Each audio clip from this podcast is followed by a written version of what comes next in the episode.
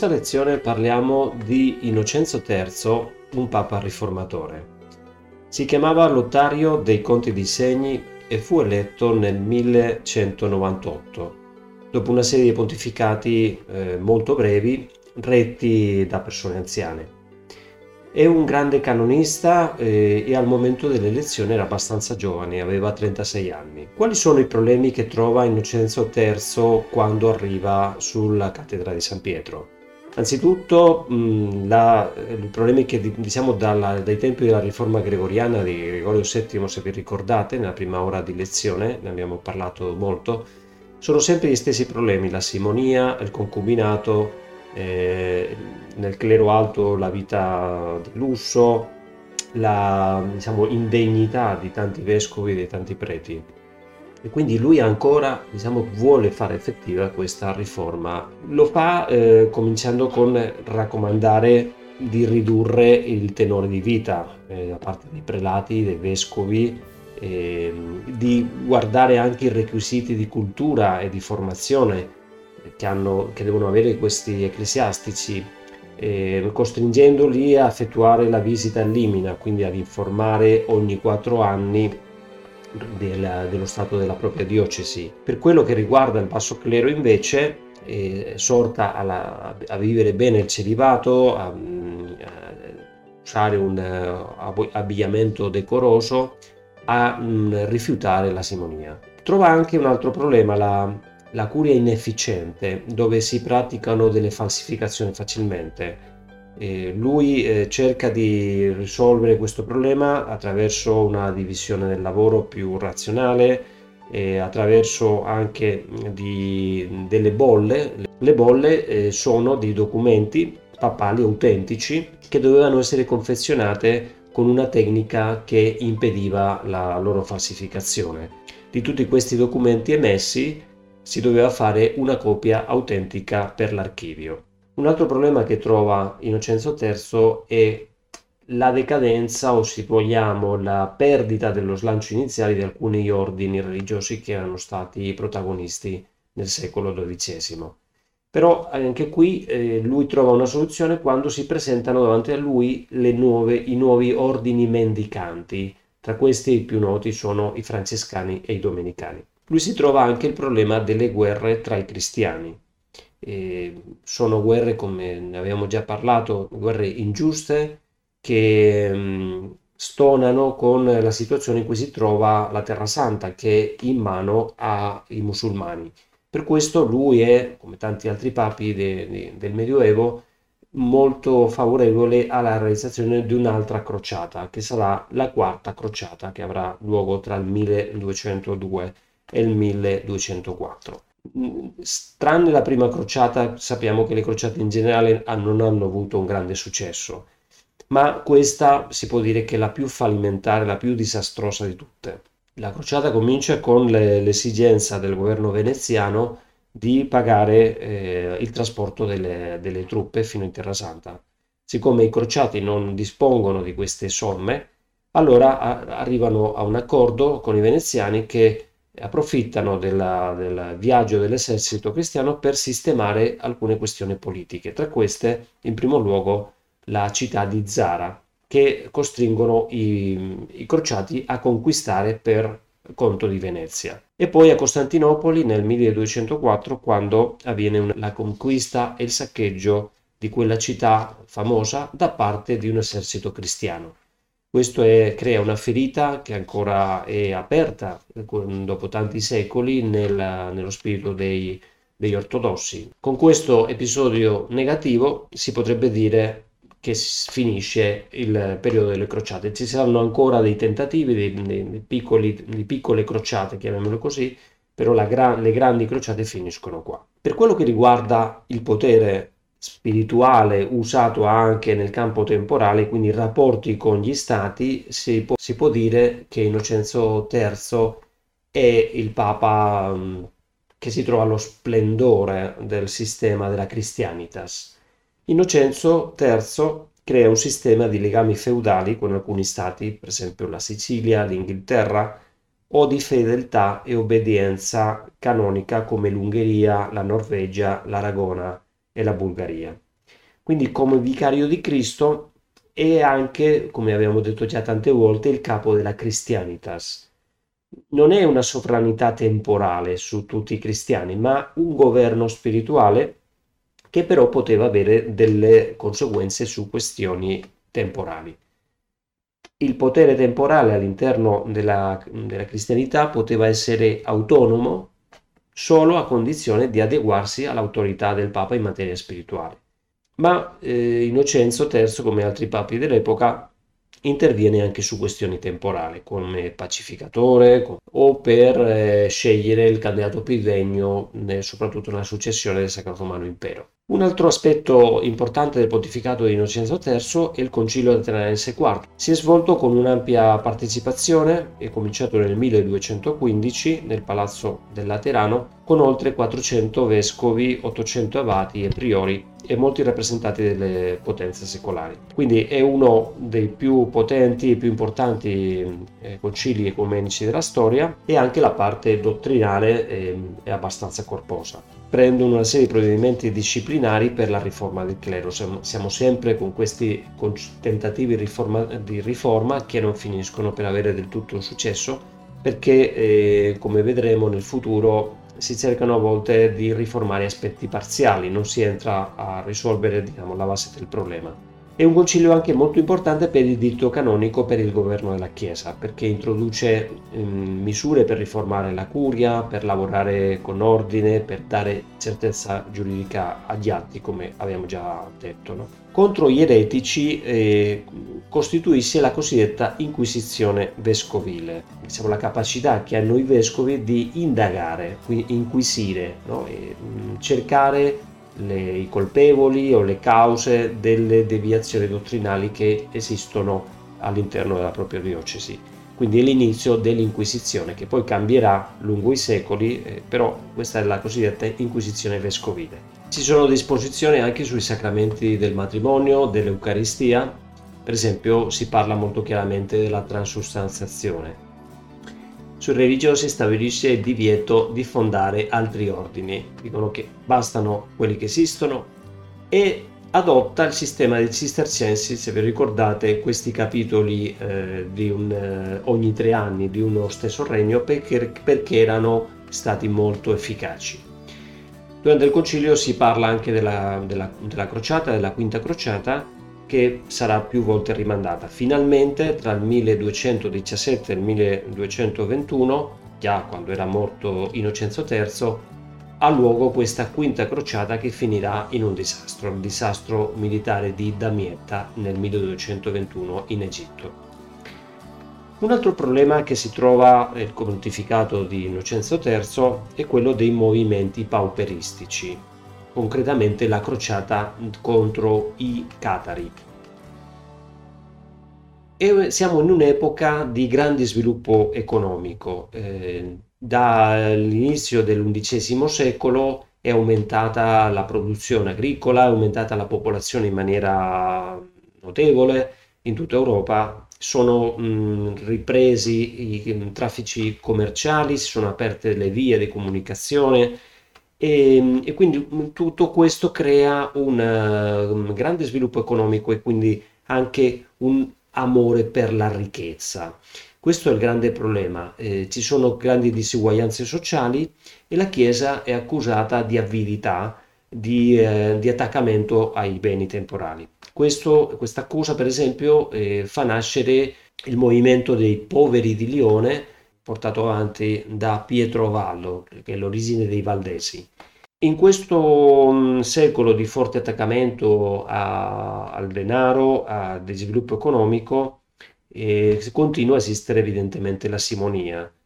Ben presto eh, comparve il pericolo che la Chiesa si apparisca come schierata dalla parte dei ricchi e dei potenti mentre i contadini e artigiani vivono eh, sempre in un sistema sempre più povero a causa dell'aumento del costo della vita, dell'economia di, di mercato e della monetizzazione di tutte le prestazioni. Questo fa nascere anche questi movimenti pauperistici che sono a volte ortodossi, a volte eretici mh, mm, e più o meno radicali. Il più grave e più conosciuto è quello dei Catari, o chiamati anche albigesi, della città di Albi in Francia. Sono dei dualisti di tipo manicheo che, mm, che vedono la corporità come qualcosa di, negativa, di negativo. E praticano un sistema di povertà e anche un eh, sistema di proselitismo abbastanza efficace perché arriva al popolo. Fanno una critica feroce al, ai costumi ecclesiastici del tempo e, e spesso questa, questo atteggiamento diventa radicale, molto dissacrante e anche ci aspetti un po' rivoluzionari. Quando eh, sorge questa, questo movimento, si, la Chiesa cerca di usare dei mezzi pacifici con la predicazione, però invano. Il potere politico comunque reagisce con, contro questi, con i, i rivoluzionari, con questi movimenti che rifiutano l'autorità e si comincia a covare un conflitto che esploderà nel 1208 quando muore assassinato il legato papale Pietro di Castelnau e sono incolpati i catari e quindi si prepara una rappresaglia contro di loro. Questa rappresaglia è la chiamata crociata contro gli albigesi e catar, o catari del 1209 al 1229, una guerra veramente feroce che, mm, molto lunga e si, nella quale si commettono tanti eccessi. La monarchia francese usa questa, anche questo conflitto per motivi politici, per impadronirsi in pratica del, di tutto il mezzogiorno. Parliamo adesso degli ordini mendicanti. Sono degli ordini religiosi innovativi per diverse ragioni. La prima è che si tratta di ordini centralizzati, a differenza, di, come avevamo detto, dei benedettini, in cui ogni monastero è autonomo, o di altri ordini in cui c'è una rete di monasteri, qui siamo, eh, siamo fuori dal, dal, dal, sistema monastico tradizionale che imponeva il voto di stabilità, quindi il, il monaco risiede per sempre nello stesso monastero. Mentre qui siamo eh, a, una, a un frate, che è diverso del monaco, che eh, gira, cioè che, che, si sposta, quindi che fa un'opera missionaria a volte in territori molto molto lontani. I conventi si pongono nelle città, non in campagna. Questo è fatto importante perché nel XII-XIII secolo si sta sviluppando molto la vita urbana, la, la civiltà medievale diventa eh, la civiltà dei, eh, dei, comuni e quindi eh, si trova nelle città, si trova la gente, la gente eh, va in città e lì che bisogna cercare di diffondere il Vangelo attraverso l'opera missionaria di questi ordini mendicanti. Quindi hanno un forte impegno pastorale mh, mm, eh, con una struttura abbastanza più flessibile di quella tradizionale della regola benedettina e si caratterizzano anche perché cercano di vivere la povertà in maniera radicale, anche come reazione a quella situazione di attaccamento ai beni temporali, eh, loro nella Chiesa rappresentano una forza positiva, una forza anche ortodossa, a differenza di, di, movimenti pauperistici più o meno eretici, che mh, vive questo, questo, la vita cristiana con mh, un'imitazione della povertà di Cristo e degli Apostoli, una vita apostolica con questo esempio, con questo buon esempio, eh, attireranno e manterranno nella, nella, Chiesa a grandi massa di popolazione, un momento che vi dico è abbastanza turbolento. Negli ordini mendicanti eh, c'è la figura di San Francesco di Assisi, è molto conosciuta la sua vita, però la ricordiamo velocemente. Lui nasce nel 1182, come dice Dante, nacque al mondo un sole per eh, ribadire l'importanza di questo santo che è uno dei più grandi santi della storia cristiana. Dopo una giovinezza abbastanza brillante, spensierata, avviene la sua conversione e sente la vicinanza di Cristo umiliato e straziato dalle cinque piaghe. Saranno molto importanti le piaghe di Cristo, le sofferenze di Cristo, l'umanità di Cristo per San Francesco. Questo è gran parte della sua eredità spirituale. Pregando davanti al crocifisso di San Damiano, lui racconta che sente questa voce va Francesco e ripara la mia chiesa in rovina. Lì per lì pensa che si tratti di riparare una chiesa materiale, però poi capisce che mh, la sua missione sarà una missione che riguarderà tutta la Chiesa in quel momento fortemente provata da questi problemi di cui avevo parlato. Due aspetti significativi di San Francesco. Anzitutto, come dice un suo biografo, San Francesco sarà l'alter Cristo, sarà l'altro Cristo, un secondo, un secondo Cristo. Quindi è l'identificazione con Cristo che è al centro del, del suo carisma. Come dice Papa Ratzinger, è stato detto che Francesco rappresenta un alter Christus, era veramente un'icona viva di Cristo. Egli fu chiamato anche il fratello di Gesù. In effetti questo era il suo ideale, essere come Gesù, contemplare il Cristo del Vangelo, amarlo intensamente imitarne le virtù. In particolare, egli ha voluto dare un valore fondamentale alla povertà interiore ed esteriore, insegnandola anche ai suoi figli spirituali. E da sottolineare anche il suo amore per l'Eucaristia. C'è questa leggenda del sogno di Innocenzo III che lui vede, lo vediamo qui rappresentato in questo affresco di, di Giotto, vede come la chiesa, la grande chiesa del Laterano, la madre di tutte le chiese, sta crollando e c'è una figura di un piccolo frate che San Francesco che sta sostenendo la, la caduta di questa chiesa. No? Quando trova, Innocenzo III si trova davanti a San Francesco, riconosce che questo religioso piccolo eh, potrà dare un sostegno a, alla chiesa intera, non, non, a un mero edificio. Come scrive sempre eh, Papa Ratzinger, Innocenzo III era un papa potente, di grande cultura, eh, di grande potere politico, quindi uno dei papi più importanti del Medioevo, tuttavia non è lui a rinnovare la Chiesa, ma il piccolo e insignificante religioso che sta sostenendo evitando il crollo della Chiesa. È San Francesco, chiamato da Dio.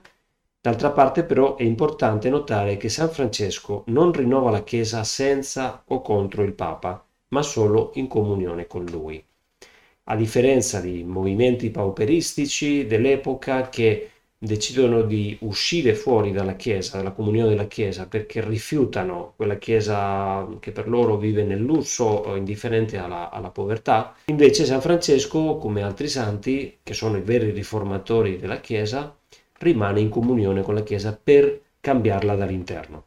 Altri avvenimenti della vita di San Francesco sono il viaggio in Terra Santa nel 1219 e eh, la predicazione davanti al sultano eh, in Egitto durante la quinta crociata in, ad Amietta.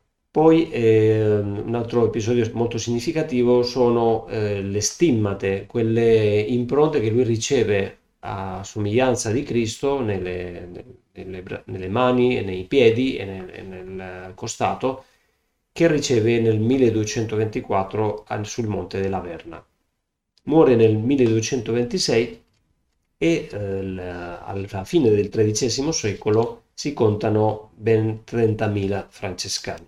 Vediamo adesso chi era San Domenico di Guzman, l'altra figura che insieme a San Francesco ha rinnovato la Chiesa attraverso queste mm, fondazioni così importanti nei secoli che, che seguiranno degli ordini mendicanti.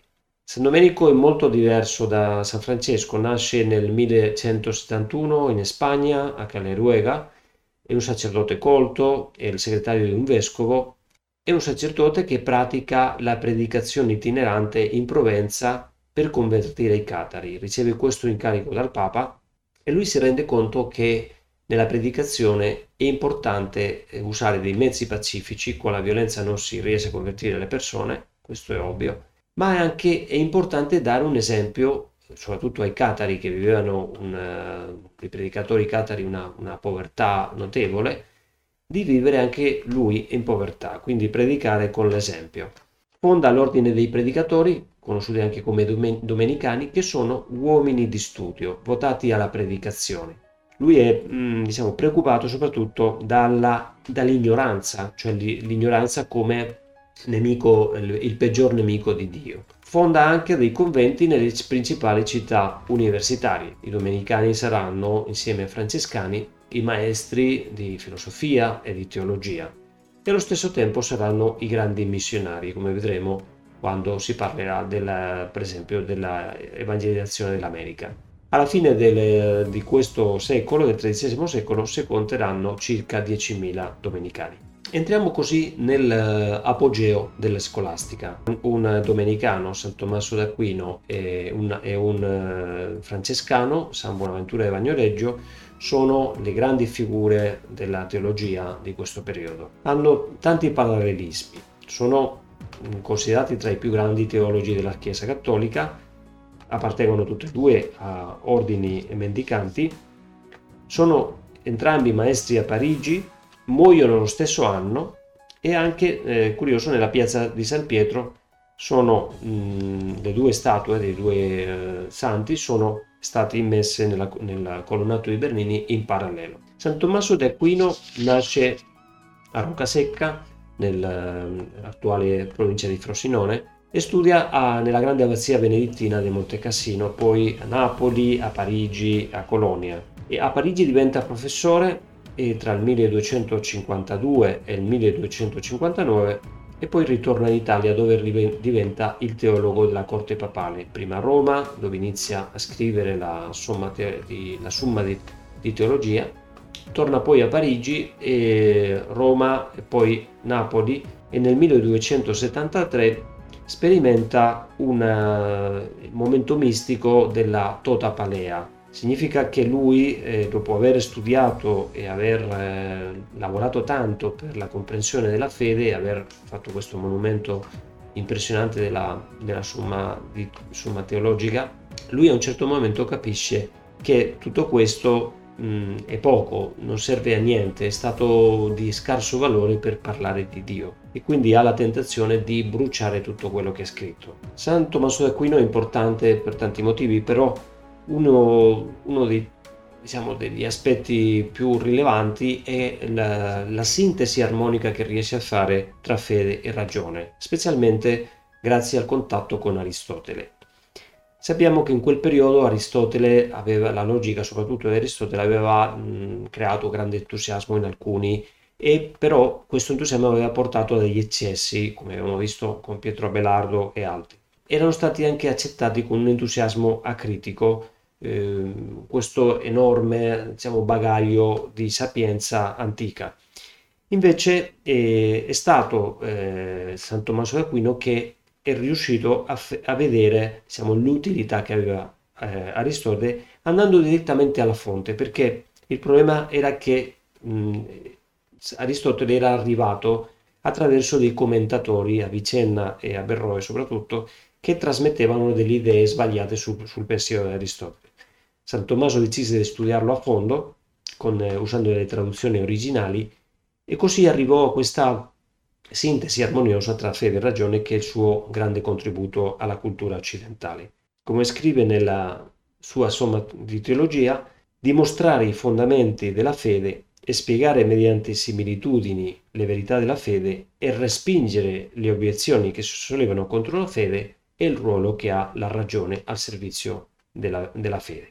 Con questo suo metodo ha rinnovato profondamente la teologia, ha spiegato in modo convincente alcuni, alcune questioni, alcuni problemi che erano mh, veramente delle sfide per, per, per, l'intelletto, come la transustanziazione dell'Eucaristia, come la, alcuni aspetti sulla redenzione, la soteriologia, la, le famose dim, eh, vie per la dimostrazione razionale dell'esistenza di Dio, ha anche alcuni testi liturgici, come per esempio l'ufficio del Corpus Domini, che è stato scritto quando lui si trovava a Orvieto e lì il, il Papa Urbano IV, che nutriva per lui una, una grande stima, gli commissionò la composizione del, dei testi liturgici per la festa del Corpus Domini che era stata istituita proprio eh, in questo momento eh, in seguito a un miracolo eucaristico avvenuto a, a Bolsena a alcuni chilometri da, Orvieto.